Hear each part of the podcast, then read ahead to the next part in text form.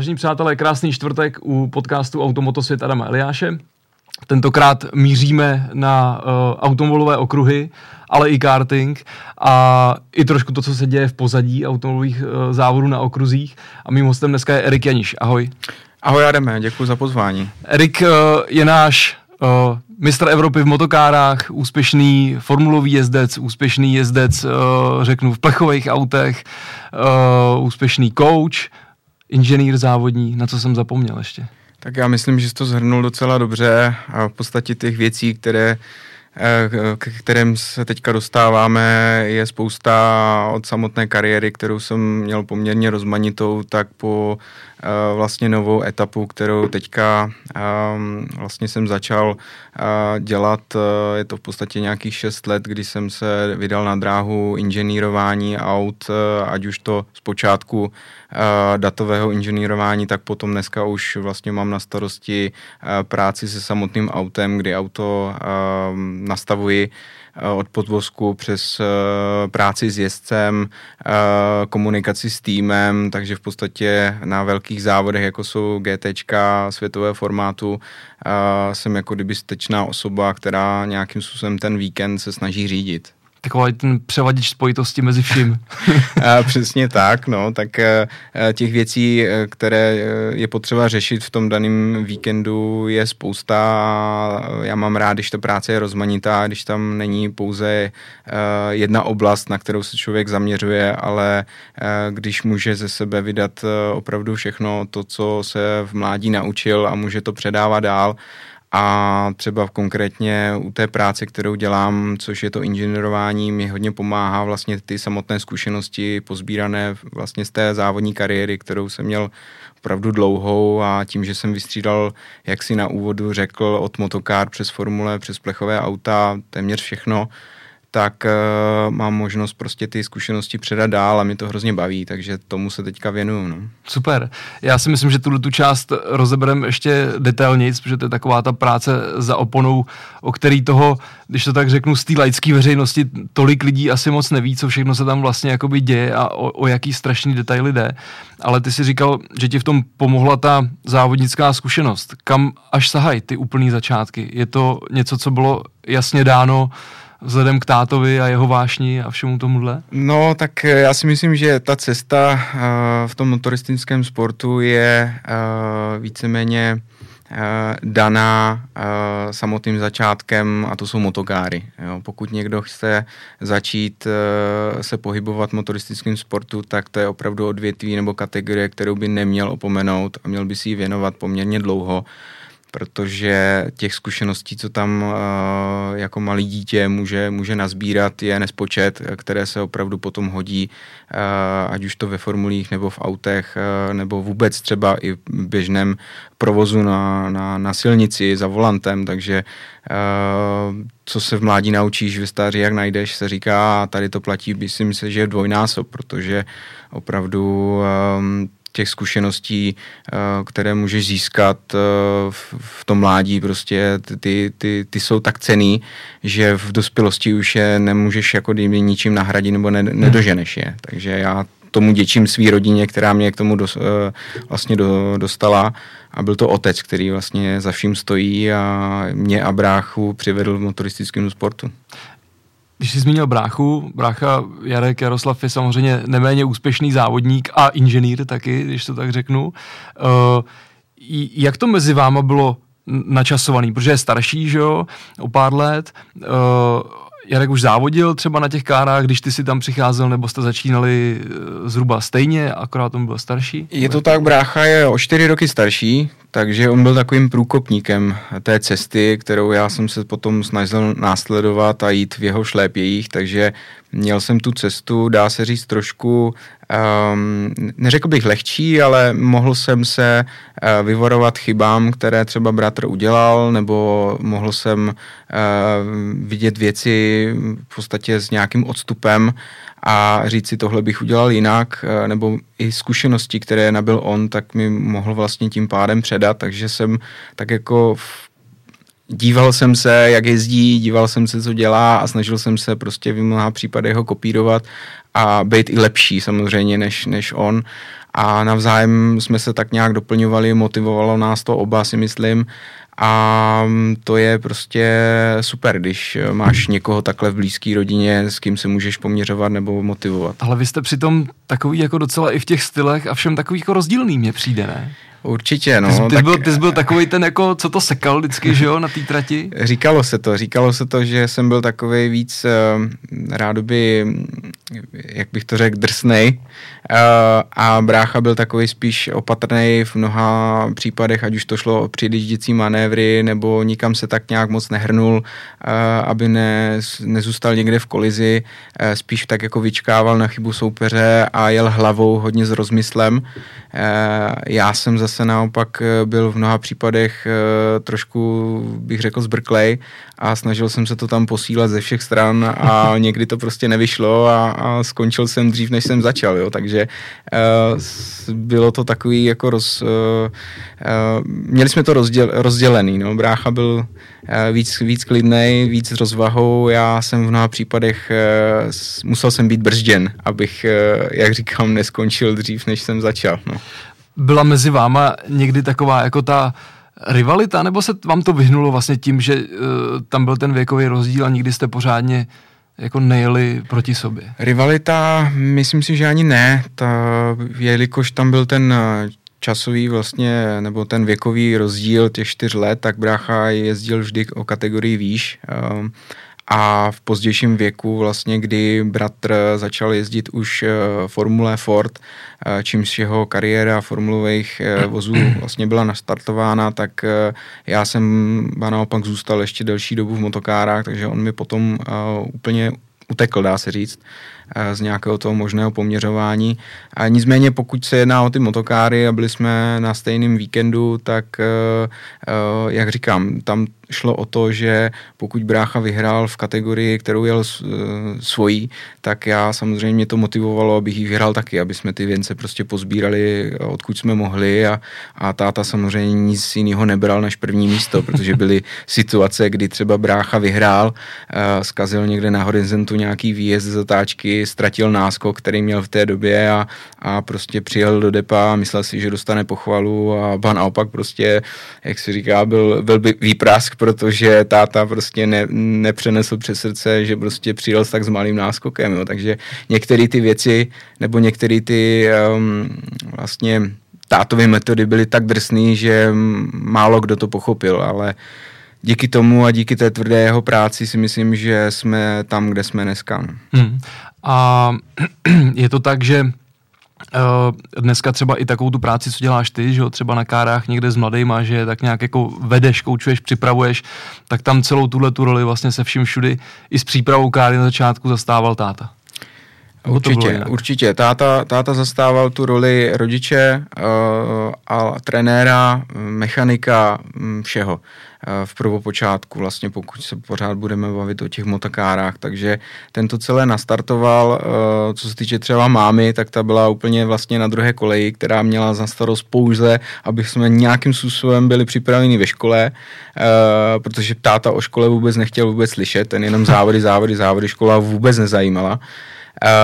Uh, musela vlastně připravovat uh, tak, aby všechno bylo nabaleno na závody a připraveno, aby se jenom prostě zapřáhl vlek za obytný vůz a vyrazili jsme prostě na závody jako rodina, jo, tam jsme trávili spoustu času a mimo, mimo závodní víkendy, kterých teda i v té době, kdy jsem já chodil na základní školu, bylo strašně moc a školu jsem teda nějakým způsobem dával, i když jsem tam moc nebyl. Uh, tak uh, jsme trávili s rodinou víkendy na závodech v podstatě. Hmm, hmm.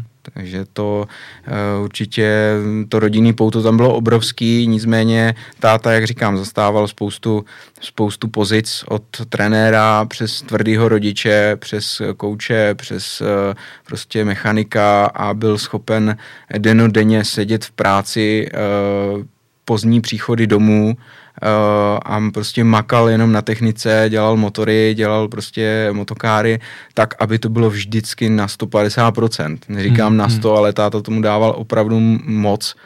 a myslím si, že málo kdo je schopen tomu tak jako propadnout, až to bylo někdy příliš, dá se říct. Hmm. Ale jak říkám znova, ten jeho přístup byl tak tvrdý, že nás to posunul asi do těch do těch pozic, ve které jsme dneska. No. Hmm. Uh, ty jsi začínal na komerech, že? Asi osmdesátky, potom nějaká taková ta uh, nejrozšířenější kategorie. S kým vším ses jo. tam potkal? Uh, komery, to byla, to byla velká, uh, velká věc. uh, to byli takový čmeláci na startovním poli, samozřejmě děti malý, malýho vzrůstu, kdy opravdu jako jenom vidíš uh, ze sedačky uh, čouhat prostě velkou přilbu a bzučí cikáry prostě, kde v nás bylo třeba třicet na startovním mm-hmm. poli tehdy, tak uh, to, byla, to, byla, to byla podívaná jako perfektní a obrovská škola. Takže komery to byly prvopočátky a samozřejmě předtím ještě následovaly nějaké uh, záležitosti jako uh, zkouška na, na, na parkovišti a za, za zadní nárazník uh, jsem byl uvázaný na laně a nějakým způsobem jsme se učili přidávat a brzdit, jo, to byly úplně ty prvopočátky před samotnými komerama, což už byla opravdu mistrovská kategorie, mm-hmm. tehdy mistrovství České republiky. Takže um, ty začátky byly úsměvný, no, já třeba můžu zmínit jednu historku, kdy jak jsem načnul vlastně, jak jsem byl za, za tím lanem uh, uvázaný a kdy mi vlastně táta říkal, jestli mám přidat, uh, ubrat, zabrzdit a tak uh, už vypadalo, že mi to teda jde velice dobře a že už mi teda to lano sundají a jak se mi to nějak zalíbilo a pak jsem přidal, začal jsem kroužit kolem dokola a skákali po mně uh, mechanici a rodiče jiných, jiných dětí a jenom abych prostě zastavil a já, já ne, já ne a prostě jezdil jsem, dokud mi nedošel benzín. No. Takže to bylo docela jako úsměvný a tak, takový začátky třeba jsem měl a a dneska třeba jako se tomu zasměju a tehdy to, tehdy to teda asi moc úsměvný nebylo, když, když uh, rodiče měli smrt v očích, no konkrétně máma to, to vždycky prožívala strašně, strašně těžce, no. A táta byl určitě rád, když, když, když to tam okroutil celý, dokud, dokud se jezdí, tak si říkal, hele, něco tam, něco tam je baví. Něco tam bude, něco, třeba z toho něco jednou bude, no. V těch komerech, protože já jsem, mě to napadá vždycky. Měl jsem tady už jako víc kluků, který samozřejmě začínali na kárách a, a vzešlo o tamtud jakoby spousta men do dneška, že jo, který v tom motorsportu něco, něco znamenají nebo znamenali. V té tvý generaci s kým vším ses tam potkal v, v těch začátcích v těch kárách? Bavíš si to ještě?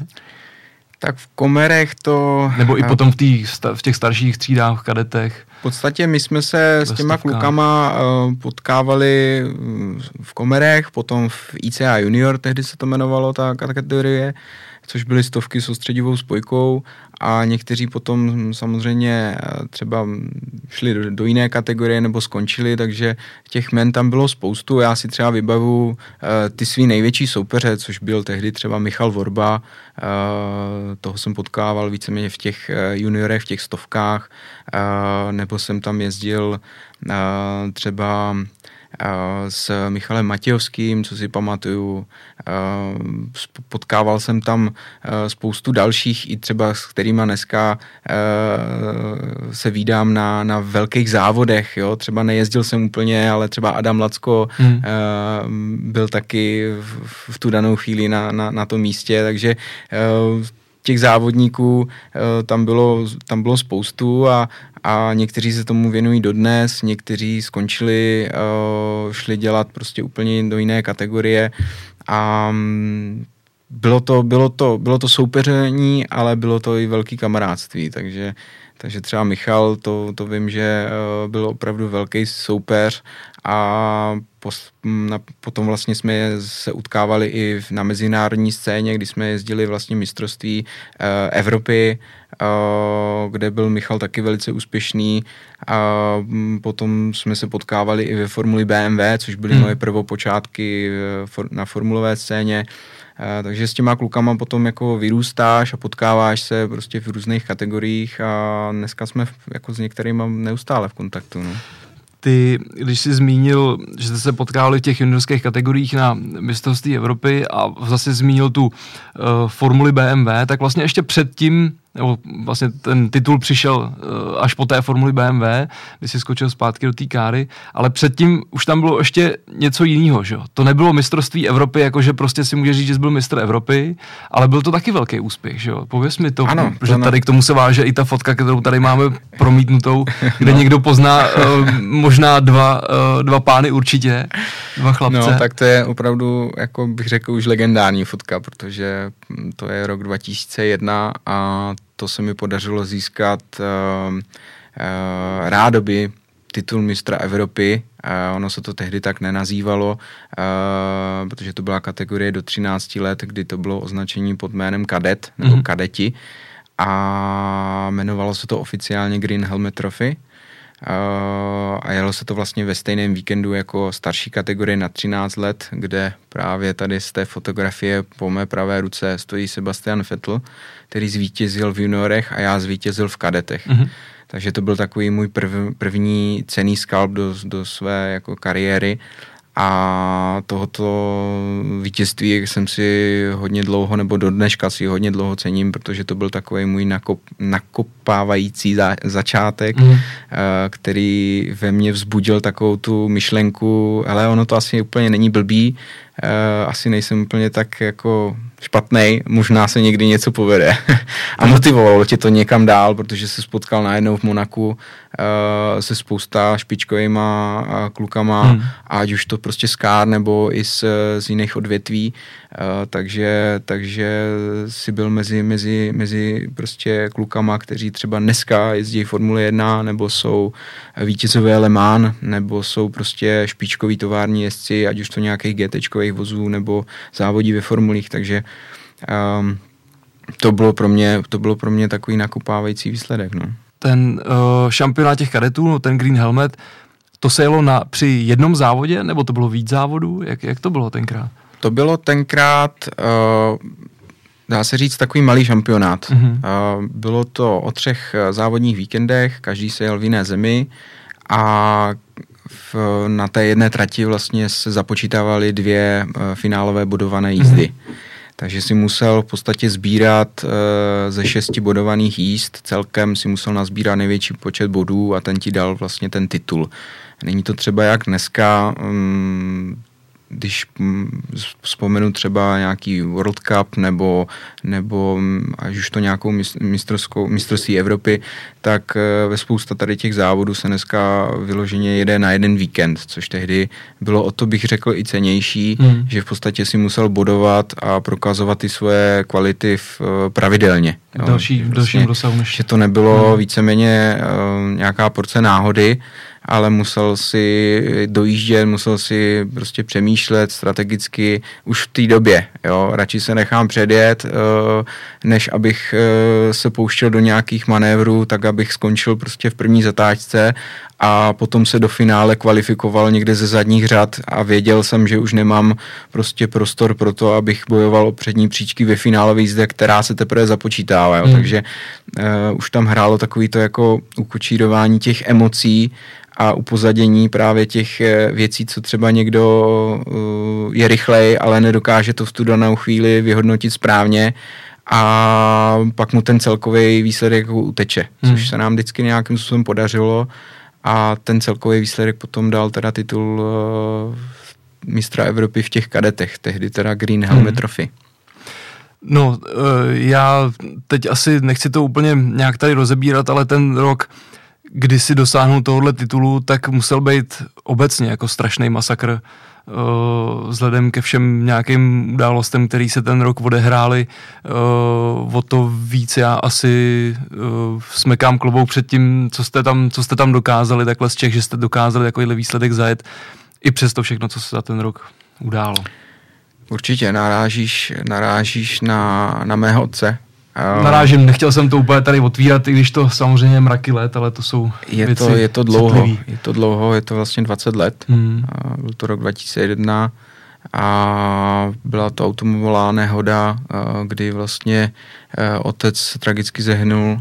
Bylo to v době, kdy vlastně ten den ještě jsme měli spolu jet do Vysokého Mýta trénovat a otec pouze jel ještě nějakou služební cestu a říká vlastně, si to pamatuju dodnes, jenom to rychle vyřídím a dojedu zpátky, skočíme do obytňáku a jedeme, jedeme prostě s technikou do Vysokého Mýta a budeme tam prostě trénovat. Hmm. Takže se mnou nejezdí, běž do školy, máma tě potom vyzvedne a pojedem. No. Bohužel táta už se teda nevrátil.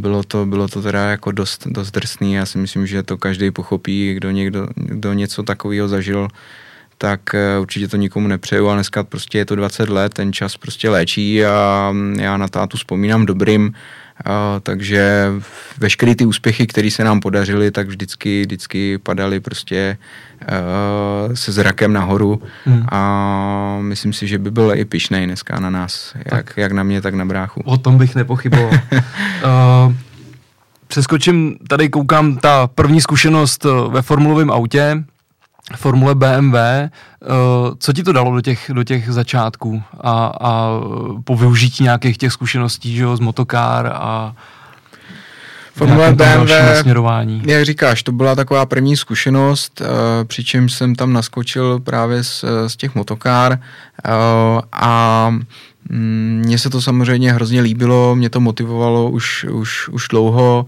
e, předtím, protože v podstatě jsem se vždycky poměřoval ještě s Honzou Charousem, který v té době jezdil v Formuli bé em vé už, dá se říct, i jeden rok e, přede mnou. Mm-hmm.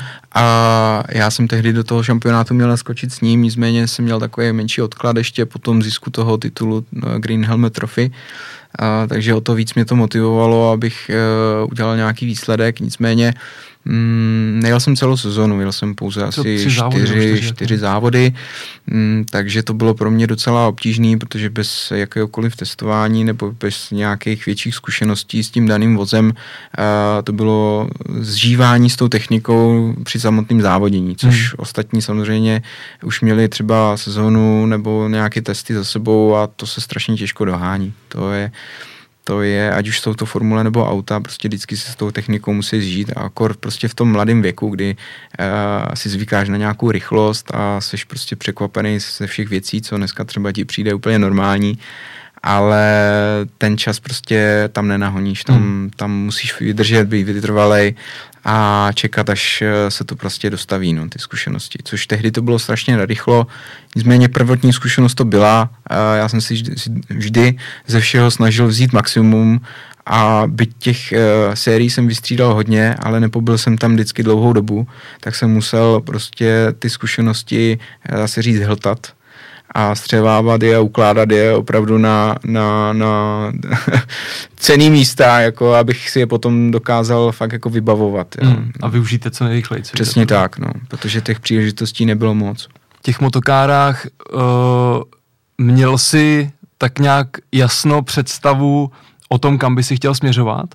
Jestli prostě opravdu ty formule, anebo, nebo prostě něco jiného? Měl jsi takhle v hlavě nějaký takový ten sen, že jo, který každý ten závodník hmm. má?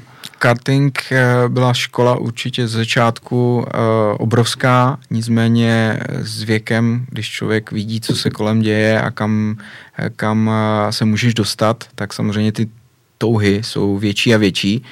A s věkem je to samozřejmě přirozenější, vidíš se už někde tam, kde prostě nemůžeš být a chceš tam hned samozřejmě, což nejde. A takže uh, já jsem se viděl určitě ve formulích, já jsem sledoval jako mladý kluk vždycky Formule jedna, vždycky jsem sledoval prostě velký závody, ať už to, to bylo třeba i tím, že brácha už v té době, kdy já byl v kárách, tak už byl ve formulích a už jezdil slušný závody, ať už to byly Formule tři, ať už to bylo prostě Formule Parmel Audi, uh, různě v cizině, mm. uh, takže mě to hrozně motivovalo a chtěl jsem jako za ním a chtěl jsem v těch jejich, jeho stopách jít a ukázat teda jako, že jsem teda tady taky a že taky jsem dobrý. A takže ta touha z těch kár byla uh, udělat výsledek, to bylo prvopočátku jako pro mě taková uh, motivace, abych opravdu uh, tu, dá se říct, sedmnácti, le, nebo sedm, v sedmnácti jsem ukončil kariéru hmm. uh, v, v těch motokárách, takže do těch sedmnácti jsem se snažil z toho vytěžím maximum, abych v těch kárách to završil nějakým slušným výsledkem, než se vydám, povedlo. což si teda povedlo. Než jsem se vydal prostě nad, na dráhu uh, toho velkého motorsportu. co to v tom roce dva tisíce pět znamenalo tady na té české scéně, když jste přivezli s Pepou Kališem ten titul mistrů Evropy po dvaceti pěti letech. No. Vlastně v roce devatenáct set osmdesát Milan Šimák a potom Erik Janiš. Bylo to, bylo to velký. Já si myslím, že to byla taková mm, euforie uh, v podobě prostě toho motoristického sportu, uh, konkrétně kartingového sportu, protože spousta lidí, uh, kteří se v tom odvětví pohybují, tak, tak to sledují, co se děje ve světě a, a pokud tam máme nějaké želízko v ohni, tak ať už se jedná prostě o, o, o, o tu kategorii, kterou jsem jel já, což byla jedna z, vlastně z těch nejprestižnějších, tak, tak uh, z každých samozřejmě vidí tu naději a má velké očekávání a spousta lidí, jako, že to, to se nepovede a to se nemůže povíst a to a ono se to povedlo, takže, takže o to víc to bylo překvapení, si myslím, pro všechny, že to nikdo nečekal a že po tak dlouhé době se to může povíst klukovi z Česka, protože ta konkurence ve světě byla obrovská a mm. prostě ta kolébka toho kartingu je pořád v Itálii, vždycky byla a vždycky bude a tam, tam ta konkurence byla opravdu obrovská a nám se to povedlo. A v podstatě díky Pepu Kališovi, který v té době si mě vzal pod křídla a je to vlastně jeho zásluhou především to, že mě dovedl k tomu titulu a společnými silami jsme prostě zamakali po všech stránkách a byla to velká satisfakce. Já si myslím, že to bylo uh, pro něj, pro něj i takový jako zadosti učinění vůči, vůči mému otci, hmm. uh, se kterým byl opravdu velký kamarád a uh, oni dva si myslím, samozřejmě krom dalších jiných lidí, uh, byli vždycky velkými osobnostmi v tom českém kartingu. Já jsem byl rád, že jsem teda měl možnost Uh, od táty přejít k Pepovi, který uh, to dělal vždycky, bych řekl, stejně dobře jako ten můj otec. A v tom jsem viděl prostě tu sílu a v tom jsem viděl tu možnost uh, to proměnit v ten titul, a což se podařilo a já samozřejmě Pepovi hrozně moc děkuju, protože to byla po Green Helmet Trophy, uh, po prvním titulu, vlastně můj druhý, tentokrát první oficiální Jasne. titul mistra Evropy, což řadím jako ve své kariére, kariéře pořád v těm, k těm vrcholům, hmm. k těm top vrcholům, co jsem dokázal a v kartingu si myslím, že to nebyl špatný výsledek. Já obecně ten karting uh, chápu jako brutálně prostě konkurence, nebo jak to mám říct, brutálně konkurenční prostředí. Jo? Uh, je málo... málo jako okruhových závodů nebo autovolových, motokárových, když to takhle člověk schrne, kde prostě ta konkurence je takhle našlapaná, že jo. Jo, člověk, když kouká, nevím, dneska na A D A C G T Masters, tak tam prostě je třeba deset patnáct aut, který jsou schopný jet ve vteřině, že jo, něco, ale, ale v těch motokárách je to, mně to vždycky přišlo jako úplně prostě nejvíc to čistý závodění. Takže i z tohohle titulu třeba to pro tebe je takový, že to má, že to má tu váhu. A zase, že jo, nebyl to jeden závod. Že? Mm. Jo, nebyl to jeden závod, opět to byly tři závody, a tři dvojzávody, takže bylo potřeba vlastně dělat tu stejnou strategii jako v tom roce dva tisíce jedna v těch kadetech, a což se nám podařilo. Téměř na každém závodu jsem byl na stupni vítězů, což bylo super a, hmm. a dalo to vlastně ten celkový výsledek e, proměněný v ten titul. To prostředí v těch kárách je opravdu vyrovnaný. Vždycky bylo, a, obzvláště teda v zahraničí, a, tam to je obrov, obrovská mela.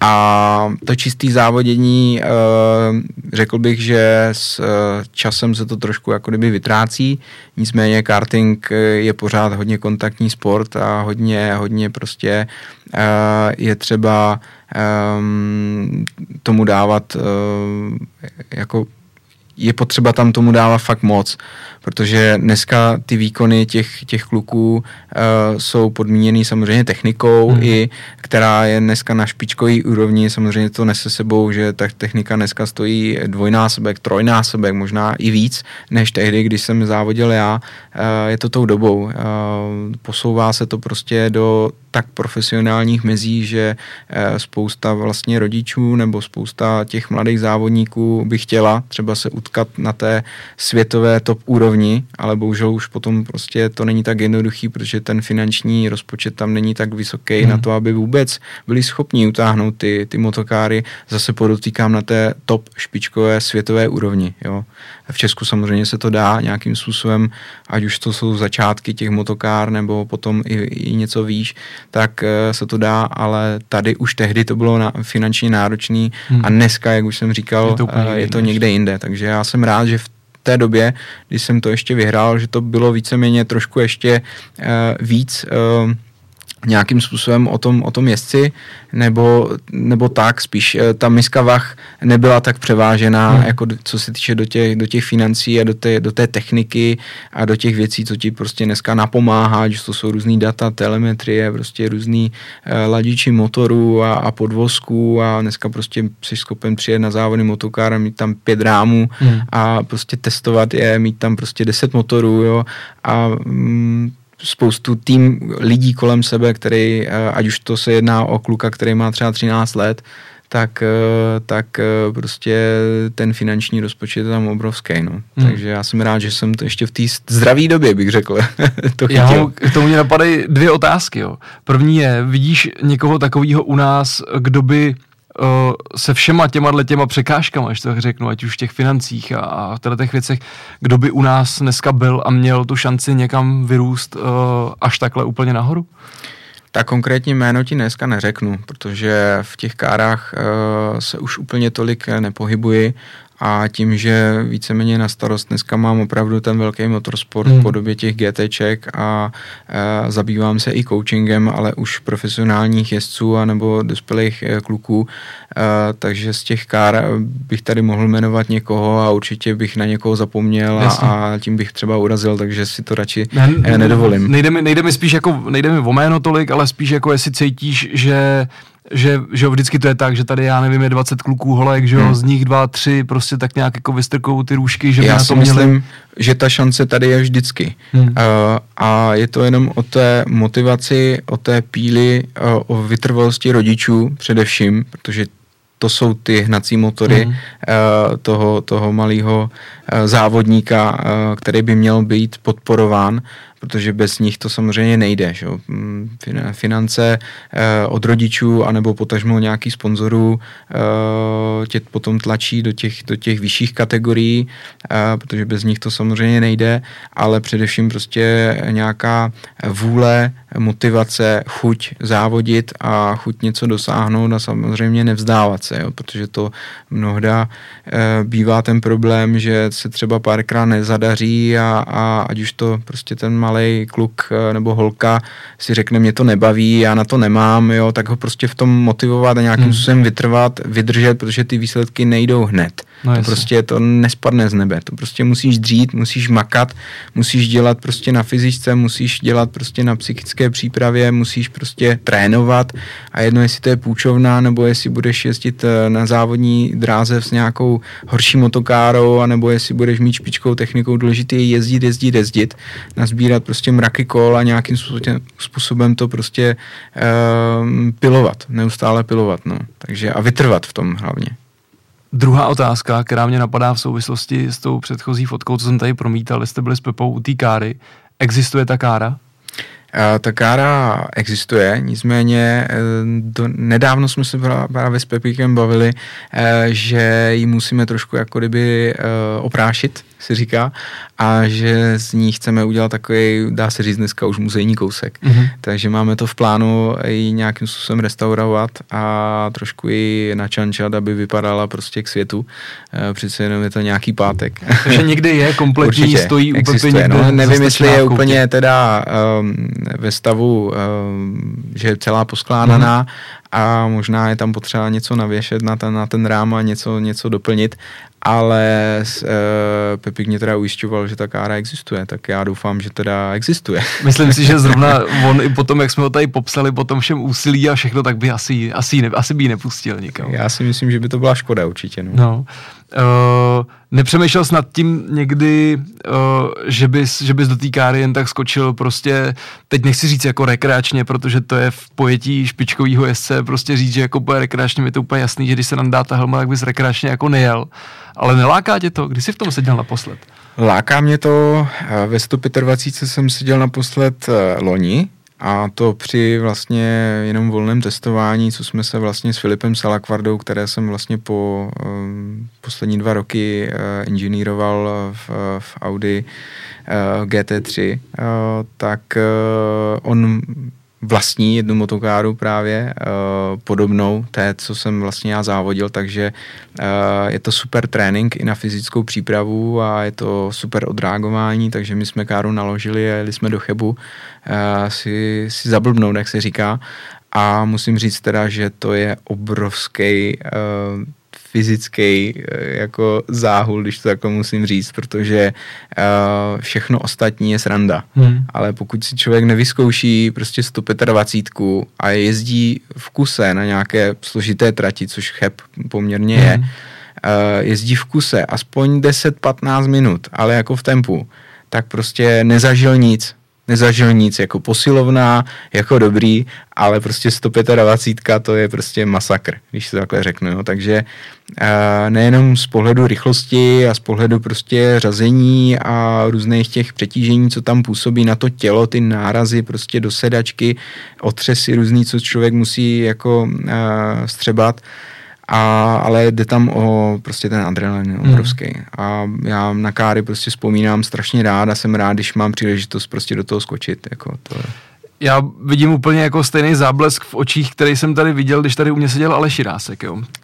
Který říkal u, úplně to samý a, a tady jsme tak nějak z toho vyplynulo, že, že bychom to někdy měli hecnout a měli bychom dát dohromady takhle všechny ty bejvalý esa a postavit normálně rošt a udělat nějakou jakou lejíst legend, byť jste furt ještě to jako by bylo zajímavý, no. To by mě samotného zajímalo, kdo by odpad první. Ne, kdo by vyhrál a kdo by přežil. No, tak to by to, to takovýhle chmed, jako si myslím, že když vás poskládáme už jenom to, co jsi tady vyjmenoval ty, že jo, od uh, Michala přes uh, Adama Lacka a všechny to. To by byl, to by byl hezký rošt asi docela. Určitě, po letech. Určitě, no. A nejenom, myslím si, že bychom se pobavili vzájemně a jak říkám, byl by to dobrý trénink a nějaká taková nostalgie, zavzpomínání a určitě si myslím, že by uh, to nebavilo nás, ale sledovat asi všechny. Uh, uh, i všechny, no. Přesně tak. Tak no. Zkusíme něco takového vymyslet a zprodukovat. Uh, Hele, v který okamžik ty ses uh, přesunul, vede mě k tomu uh, tady ta fotka uh, Pagani Zonda, uh, v který okamžik ty ses uh, tak nějak přičuchnul k těm plechovým autem, autům a, a vlastně jak, jak se to narodilo nebo proč? Hmm, Pagani Zonda to bylo... To bylo velký, to byla, to byla, to byla zbraň, bych řekl, opravdu, to bylo jedno z nejsilnějších uh, A bylo aut. To vyloženě ta, ta první zkušenost v tom plechovém autě, nebo ty jsi ještě tam předtím něco měl jinýho? No, měl jsem tam samozřejmě nějaké začátky v podobě Ford Fiesta, Kapu jasně, jasně. A sedlal jsem i Ford Puma a nějaké takové jako závody uh, v těch opravdu začátcích, to tehdy se nám podařilo ještě s Honzou Charousem vyhrát uh, snad titul mistra republiky v nej- mladší posádka v historii, snad ve třinácti letech jsme vyhráli s tou uh, Fiestou, mm-hmm. uh, tak to, to byly takové jako první, první zážitky nebo zkušenosti s autem. No a ta Pagani třeba, když se na to teďka tady dívám, tak to byla taková uh, vlastně uh, řekl nějaký takový jako mezistupeň nebo, nebo taková příležitost, která přišla prostě nahodile, nebylo to nic, co by bylo v plánu v, v rámci uh, mé kariéry, uh, ani to tam nějak nezapadalo, ale prostě ta příležitost se s tím autem svíst uh, přišla a mě to samozřejmě lákalo, protože tehdy to auto prostě dosahovalo na rovinkách přes tři sta kilometrů a, a vydávalo prostě neuvěřitelný zvuk, hmm. to prostě připomínalo snad i Formule jedna, takže to byla opravdu pěkná, pěkná taková vsuvka. Nezapadalo to sice do té mé kariéry nebo do nějakého toho, jak už jsem říkal, růstu, ale bylo to spíš takové jako zpestření té kariéry. No. Ty jsi pak měl poměrně o, zásadní vstup i do Octavia Kapu, že jo? Tam si byl kolik? Dvě sezóny? Dvě sezóny. Dvě sezóny. A vlastně hned, hned v té první si vyhrával nějaký závody, že jo? To byl rok dva tisíce šest, pokud se nepletu, a v roce dva tisíce sedm jsem vyhrál vlastně titul. Titul. A tam ta konkurence teda, byť to byly český závody a na český poměry byla hodně velká. To si pamatuju, že jsem tam bojoval hodně s Jirkou Janákem a to byl takový asi největší skalp tehdy. ten teda jezdil hodně dobře mm. a nějakým způsobem v tom prvním roce se mi to nepodařilo a v tom dalším roce já si myslím, že Jirka snad ani potom už ani nejel.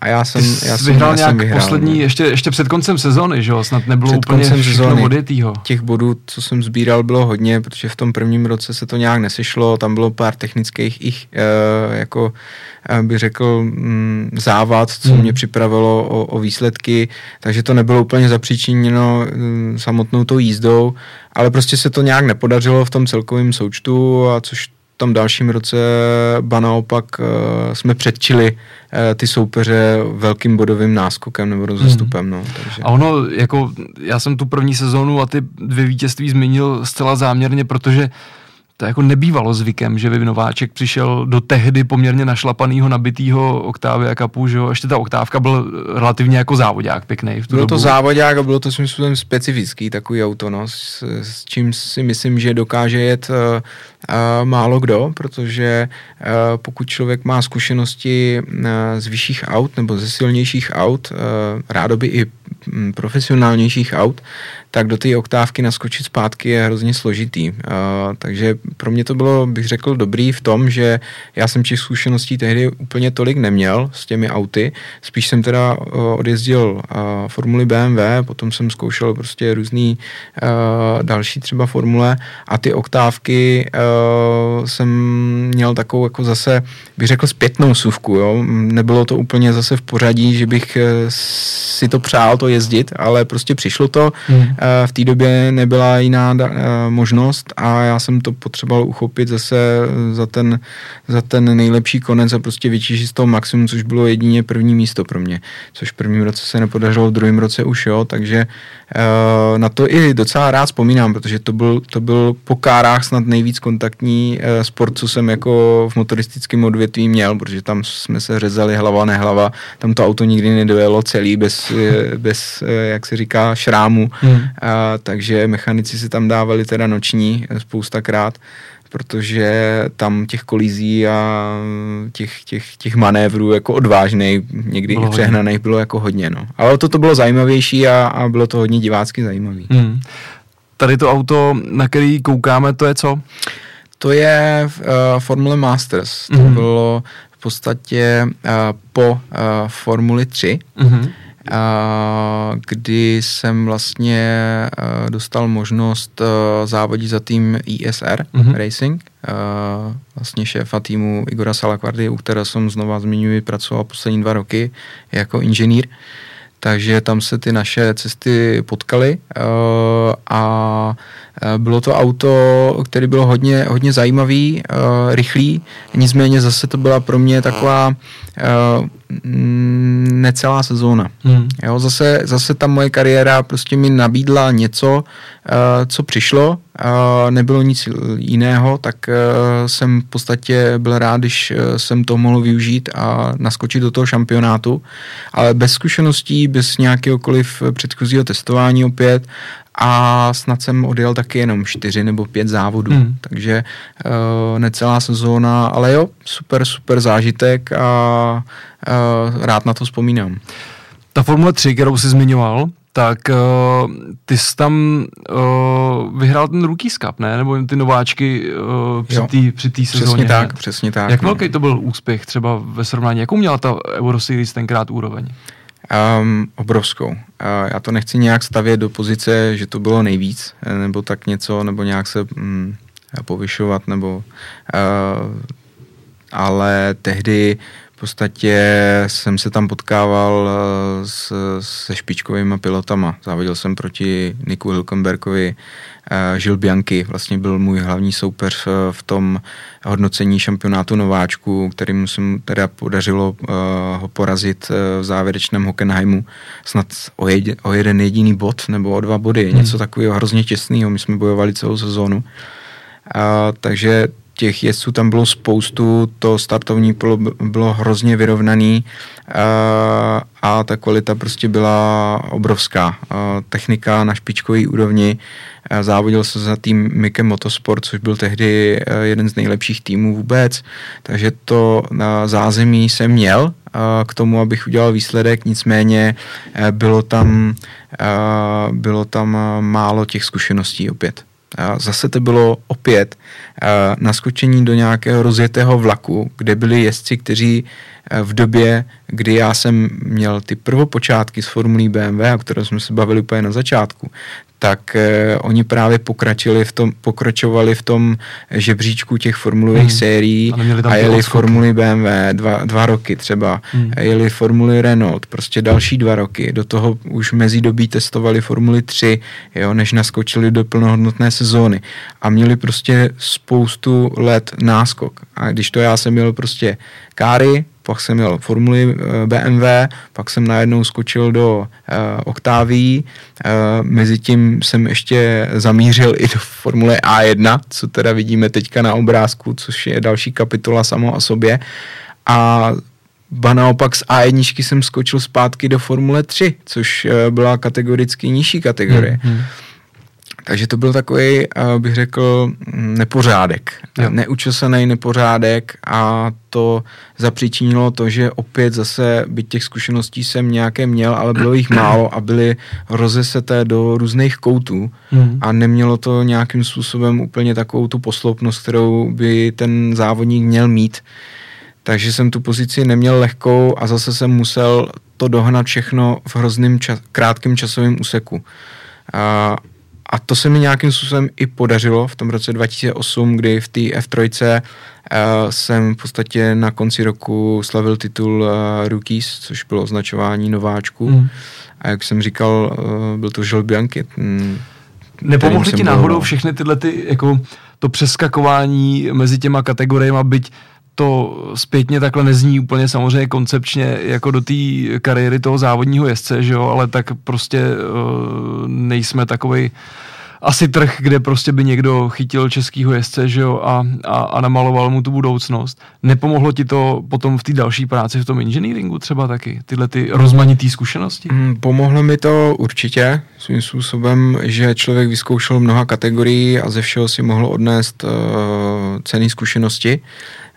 Uh, ale pomohlo mi to hlavně si myslím i co se týče jako myšlení. Mm-hmm. Hodně, že člověk prostě si uvědomí spoustu věcí, uh, co se udělalo, co se udělalo špatně, co se udělat mělo jinak.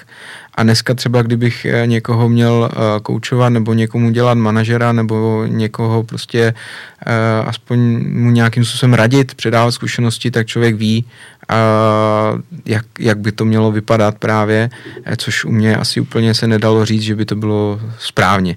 Já neříkám, že všechno bylo špatně, ale spousta věcí se dalo dělat jinak, ale bohužel prostě se to nesešlo. Já jsem vděčný za tu příležitost, kterou jsem měl v životě, co jsem dostal. Uh, jsem, jsem, jsem, jsem rád za spousta lidí, kteří mě k tomu vlastně uh, přispěli. Uh, ať už to byl Pepa Kališ, ať už to byl uh, Igor Salakvarda, uh, ať už to byl pan Charous, vlastně manažer, Uh, ať už to byl můj otec hlavně, který mi vlastně vůbec přivedl uh, k těm závodům samotným, celá rodina, takže já mám spoustu lidí uh, za sebou, uh, kteří na tom mají svůj podíl a já jsem za to vděčný. Nicméně dneska tu práci dělám jinou, dneska hmm. dělám vlastně inženýra a ty zkušenosti samozřejmě uh, se hodí. se hodí v, v té branži i nastavování těch aut, protože pokud to auto necítíš a nemáš s ním nějakou zkušenost živou a jak se říká, nemáš ho pod zadkem a necítíš, co dělá, tak ti ten jezdec může vysvětlovat různé věci, ale ty si to prostě jako inženýr nastudovaný z knih prostě nikdy nedokážeš uh, představit, jak to funguje. Hmm. Takže vůbec nějaká práce s jezdcem a komunikace vzájemně je hrozně nápomocná, když ten daný inženýr má zkušenosti sám s řízením závodního vozu. Takže to je hrozně cenný. Řekni mi, jak se jako člověk dostane nebo dovzdělá k tomu inženýringu, že jo? Protože je to trošku jako z druhé strany a převíst přece jenom jako ne všichni umějí převíst uh, ty jezdecký pocity, že jo, do toho, co by se s tím autem mělo asi udělat. Jak člověk jako přesvědčí, nebo jak se dostaneš potom k tomu, že, že vylezeš z toho auta a najednou prostě takhle seš u Zack Speedu s bráchou v réve a, a já nevím, takovýhlech týmů? A je to zase o tom, co člověk chce. Já si myslím, že to může udělat každý, ale prostě musí mít k tomu nějakou motivaci, musí mít k tomu chuť a nesmí propadat nějakým jako kdyby depresím, že něco nejde a že se to prostě nedaří a že já nejsem ten, který by se tam měl dostat a že jsou jiní, kteří se tam dostanou a, a, a rovnou dělat nějaký závěry, protože každý má tu možnost a každou tu startovní čáru má podobnou hmm. a je potřeba prostě s odvahou do toho jít a naskočit do toho. Já jsem v podstatě svůj engineering nebo svoji kariéru uh, započal tak, že jsem právě byl v těchto emocích rozpoložení, kdy jsem vlastně už pomalu jako nezávodil na takové úrovni, na které bych chtěl. V podstatě se vyzobávalo to, co se dalo a přicházely ty nabídky opravdu už málo. A do toho jsem ještě vlastně vypomáhal rodinné firmě v Olomouci, která teda spadla na bedra mé, mé mámy po vlastně odchodu táty. Takže, takže to bylo, to bylo o to těžší, že vlastně já jsem musel docházet, studoval jsem vysokou školu, ze školy jsem odcházel do, do práce, kde jsem vypomáhal prodávat auta a později jsem se stal výkonným ředitelem té naší firmy. A do toho jsem odjížděl na závody, uh, už jsem se zabýval coachingem mladých kartingových jezdců, takže jsem trénoval malé děti a nějakým způsobem jsem toho měl moc a, a nenaplňovalo mě to, uh, protože vždycky jsme byli vedeni k tomu, že pokud něco děláš, tak bys to měl dělat prostě naplno hmm. a nikdy se nějak nerozdělávat prostě víc věcí a nedokončit je tam, hmm. kam by si chtěl, aby si měli být dokončený. Takže já jsem v podstatě dodělal školu, potom nějakým způsobem, když to jako milovým krokem přeskočím, práce v Olomouci skončila, rodinná firma v podstatě zanikla a já jsem se musel vydat vlastní cestou a já jsem chtěl dělat závody, protože hmm. jsem v podstatě tím byl vychovaný, mě to bavilo, ale už jsem nechtěl dělat motokáry opět, koučování malých jezdců a zabývat se vlastně tím menším rybníkem, ale chtěl jsem za tím bráchu a chtěl jsem mít v těch šlepích a prostě mít to jako živobytí, mm-hmm. což nepřicházela jiná možnost, takže já jsem jednoho dne eh, říkal, hele Jarku, prostě bereš mě na závody, já se jedu podívat, co děláš na tom víkendu a prostě já už to mám tady dost a jedeme prostě na závody. Tak říká, OK, tak mě vzal na závody, tehdy pracoval prostě pro uh, velký tým Zack Speed mm-hmm. uh, s Mercedesem uh, a já jsem přijel na ten závodní víkend, v podstatě mě tam s týmem seznámil, uh, byl jsem tam čistě jako kdyby na dovolený, takže jsem neměl žádné očekávání. Nasával Najednou se prostě ochumetl Petr Zakovský, což byl šéf týmu, nebo je dnes vlastně Zakovské, Zakovský jméno existuje neustále, takže, takže přišel, vyspovídal mě, řekl, co dělám, já jsem mu řekl, že pracuju prostě s, malýma, s malými závodníky a že tam máme i různé systémy e, řízení telemetrie, dat a takových věcí a najednou přišlo téma prostě, že teda ty data taky v tom autě mají a jaký využíváme software, já jsem zmínil jméno, zjistili jsme, že to je stejný typ. A najednou mi přistál prostě počítač, uh, mikina na, na rameni a řekl tak a teď já chci, já ti seženu ty data uh, z toho našeho auta, já bych chtěl, aby jsi tady sedl s jezdcema a nějakým způsobem, když to teda děláš s těma mladejma, tak uh, budeš pomáhat i těm, těm našim jezdcům. A brácha ten tam dělal jakou roli? A ten, tam byl, ten tam byl závodní inženýr, mm-hmm. takže on nastavoval auta a řešil tu techniku jako takovou. A ten tým tehdy neměl žádného kouče nebo neměl nikoho, co by se staral víceméně o ty data, což už tehdy bylo jako hrozně moc důležitý. A nicméně tým měl nastavenou tu politiku trošku jinak a tento článek tam zrovna chyběl. A já jsem tak nějak přišel v dobrou dobu a tu díru jsem vyplnil. A byť ze začátku jsem byl hrozně nervózní, protože jsem nevěděl, oč běží, ale tou znalostí toho softwaru, která mi strašně jako kdyby napomohla, jsem se do toho rychle dostal, adaptoval a najednou ti kluci jezdci začali chodit, hele, to není úplně blbý, to docela funguje, to, co nám řekl.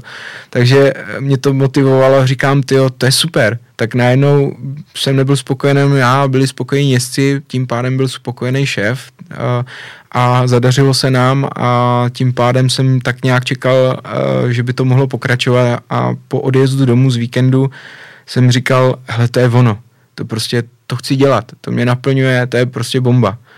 A pak nějak byla taková menší odmlka, kdy člověk s nasazením nebo s očekáváním, že to prostě přijde a že už automaticky to bude dělat, tak byla nějaká odmlka, takže jsem se zase vrátil do kár, koučoval jsem zase auta a najednou zazvonil telefon po nějakém tři čtvrtě roku z Německa a řekli prostě, co budeš dělat na, na tuhle sezonu. A já říkám, hele, nečekal jsem, že se už ozvete, já jsem psal e-maily, že bych chtěl pokračovat u vás týmu a nějak se to nesešlo, tak jsem si zajednal zase koučování mladých kluků v Itálii a, a A najednou prostě přišla nabídka, která se neodmítá a říkám, hele, musíme najít nějaký směr, kde prostě udělám káry tak nějak, abych to dokončil a budu do toho dělat i ty závody. No a pak se to překlopilo kompletně z těch motokár už do toho světa těch velkých aut a dělal jsem v podstatě tři roky datového inženýra, kde jsem se staral jenom o samotné data, videoanalýzu a coaching jezdců.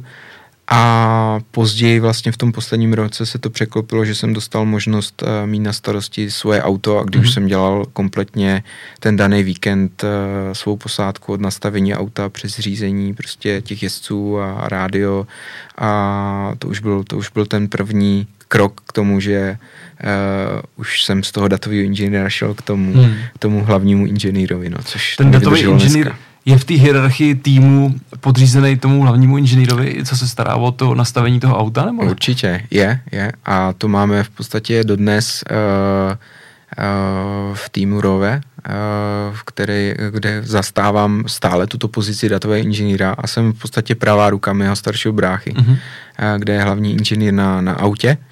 A já vlastně sleduju veškeré věci, co se s tím autem děje na trati, a vyhodnocuju vlastně věci, které e, mi nepomáhají k tomu, abych řekl, to auto funguje tak či onak, nebo děje se tam něco, co by se tam dít nemělo a může přijít problém e, a předcházet tímto věcem vlastně v, v důležitých závodech, co jsou vytrvalostní závody, kde, kde ty chyby je potřeba strašně eliminovat mm-hmm. a záleží tam fakt jako na maličkostech. A těch věcí, co tam ten inženýr uh, od nastavení auta dělá, je spoustu, takže musí mít k sobě uh, toho člověka, uh, datového inženýra, který mu napomáhá a dělá mu tu pravou ruku, dá se říct. A chce, no. Co by to auto jako mělo dělat.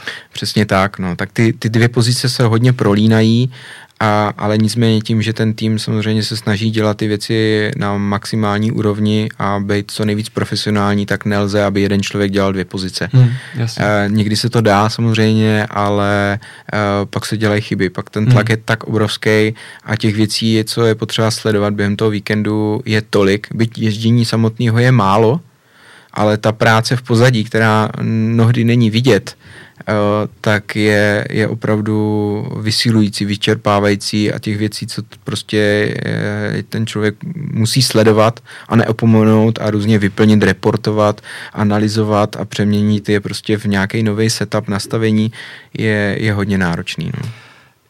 My jsme se potkali v loňském roce v Brně u Roberta Šenkýře na jednom track day a ty jsi tam koučoval uh, jezdce na track day, když se tak řeknu. Uh, jak se pilot jako ty, člověk, který si, jak říká náš kamarád Kalda, si řídí tím svým jezdcem, v tom, v tom, tím profíkem, že jo, v té G T tři nebo v něčem takovýmhle, a potom si sedne vedle, vedle řeknu, tohohle toho nějakého trackday pilota, kde jako nemá moc na výběr, uh, vedle kterého se posadí. Jak, jak se ti s tímhletím pracuje, protože to no, jsou dva úplně jiný světy. Je asi, to, jsou to dva jiný světy, je to úplně diametrálně odlišná práce. A nicméně, možná už jsem to zmiňoval, ale já mám prostě rád v životě nějakou rozmanitost trošku. Že těch pozic je více, co já zastávám, ať už to je datový inženýr, nebo to je závodní inženýr, kdy nastavuju auto, kdy je to nějaký týmový poradce, kde třeba působím v týmu R T R Projects, kde mimochodem i třeba i závodím do dneška s vozem K T M, což je, což je super.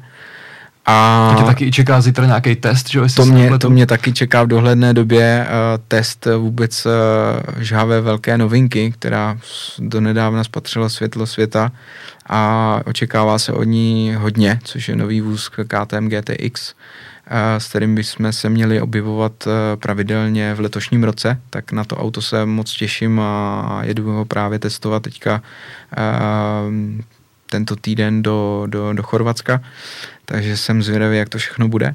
Ale zpátky k tomu, té práci, ta rozmanitost u mě byla vždycky na prvním místě, takže těch pozic, co já zastávám, je spoustu a snažím se to různě kombinovat a když si narazil na ten coaching těch rádoby amatérů, nebo je to nějak, jsou to nějaké kurzy sportovní jízdy, kdy člověk přijede se svým vozem na, na SPZkách, dá se říct, většinou jsou to teda opravdu drahé speciály nebo auta, které aspoň mají něco do činění prostě S okruhem. S okruhem.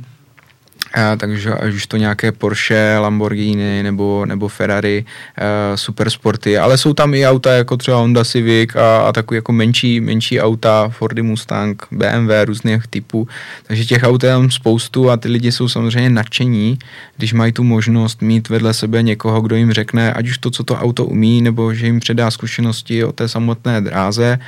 A mě hlavně baví to, že to zase něco jiného a že můžu těm lidem něco ze sebe uh, předat, uh, vykouzlím jim úsměv na tváři, uh, dělám jim radost v tom, že prostě byť za to zaplatí nějakou kačku, tak uh, si odnášejí prostě obrovský pocit zážitků, uh, prostě, jak říkám, úsměv na tváři a nějaký a, posun, a nějaký posun, přesně. A pro, proto já se snažím i pracovat uh, nejenom s těmito lidmi, kteří třeba nemají úplně co do činění se závoděním, ale pouze si to chtějí vyzkoušet, ale hlavně se věnuju i coachingu uh, začínajícím jezdcům v autech.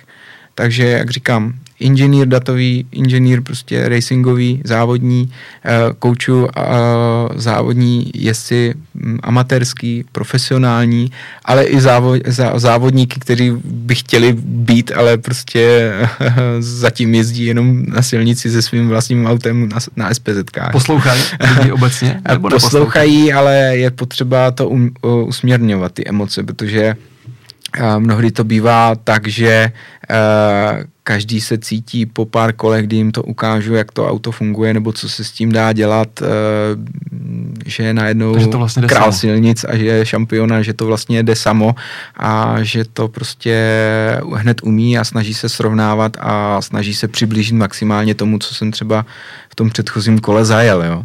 A což je to vůbec to nejhorší, co můžeš udělat, protože většinou, to ego v tom většinou, většinou následuje nějaká chyba nebo, nebo nedejbože nějaký kontakt s bariérou. Takže uh, vždycky se to snažíme nějakým způsobem usměrňovat a ty lidi prostě vést k tomu, aby šli opravdu krok za krokem a sedali třeba i z pomalejších aut po nazbírání nějakých zkušeností do silnějších aut a tak dále. Hlavně, aby to vždycky mělo nějakým způsobem smysl, aby to dávalo hlavu a patu a, a mě ta práce baví, když má prostě nějaký směr a když něco dokáže prostě těm lidem dát, když to má logiku. Mám ještě takový tři rychlé otázky, zkusíme jak stručně, abych tě mohl taky vypustit a dostal si se včas na test a mohl odjet testovat G T X, ale o, co sim racing?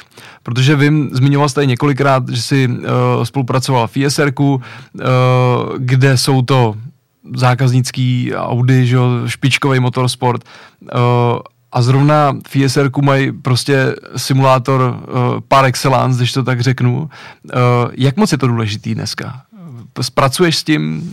Pracuju s tím, pracuju s tím. Uh, je to hrozně důležitý, bych řekl, jako v dnešní době, kdy všechno stojí spoustu peněz a je málo času uh, třeba před závodním víkendem si ledacos odzkoušet, ať už to uh, pro naučení nové tratě, a což byl třeba můj případ teďka, kdy vlastně pojedu poprvé do, do chorvatské Rijeky, hmm. kde jsem nikdy nebyl a strávil jsem už konkrétně na tomto simulátoru pár hodin. Takže je to hrozně dobrá zkušenost. Dneska ty simulátory jsou samozřejmě pojmuty úplně jinak, než tomu bývalo kdysi, v době, kdy jsme prostě závodili tak maximálně s klávesnicí u počítače a měli jsme z toho hroznou radost a mysleli jsme si, jak, jak jsme nejrychlejší, ale dneska prostě to simuluje úplně všechno. Hmm. Nastavení auta přes, přes prostě různé nějaké síly, které je potřeba vynaložit na brzdový pedál, na, na plynový pedál, odpor volantu, prostě, který je přesně daný tou danou tratí charakteristikou. To auto ti podkluzuje pod zadkem, když máš prostě tu správnou kombinaci simulátoru, kde je možnost třeba nějakých posuvných i, i manévrů. Takže simulátor je naprosto perfektní věc a hlavně já na tom pilu takovou tu nějakou memotechniku, kdy člověk přijede na nějaký okruh a snaží se soustředit na nedělat chyby. Pro mě není důležitý, když zajíždím uh, na simulátoru uh, super časy anebo nějakým způsobem se překonávám sám uh, o nějaké setinky, tisícinky.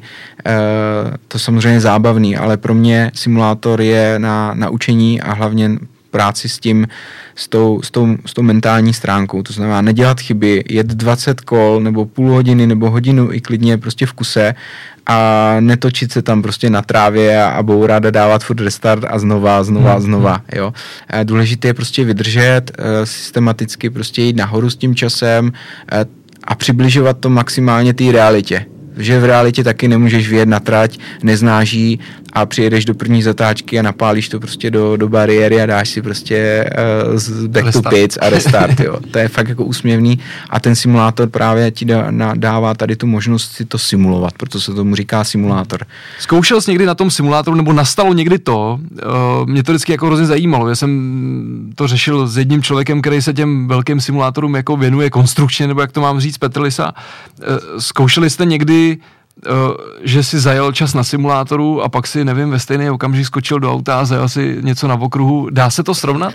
A neměl jsem tu možnost. Nikdy jsem to neudělal nebo neskusil, ale vím, že ten rozdíl dneska už takový není. Hmm. Jo, že se to opravdu přibližuje té realitě. Samozřejmě záleží, jak to máš nastavený a, a s čím jedeš.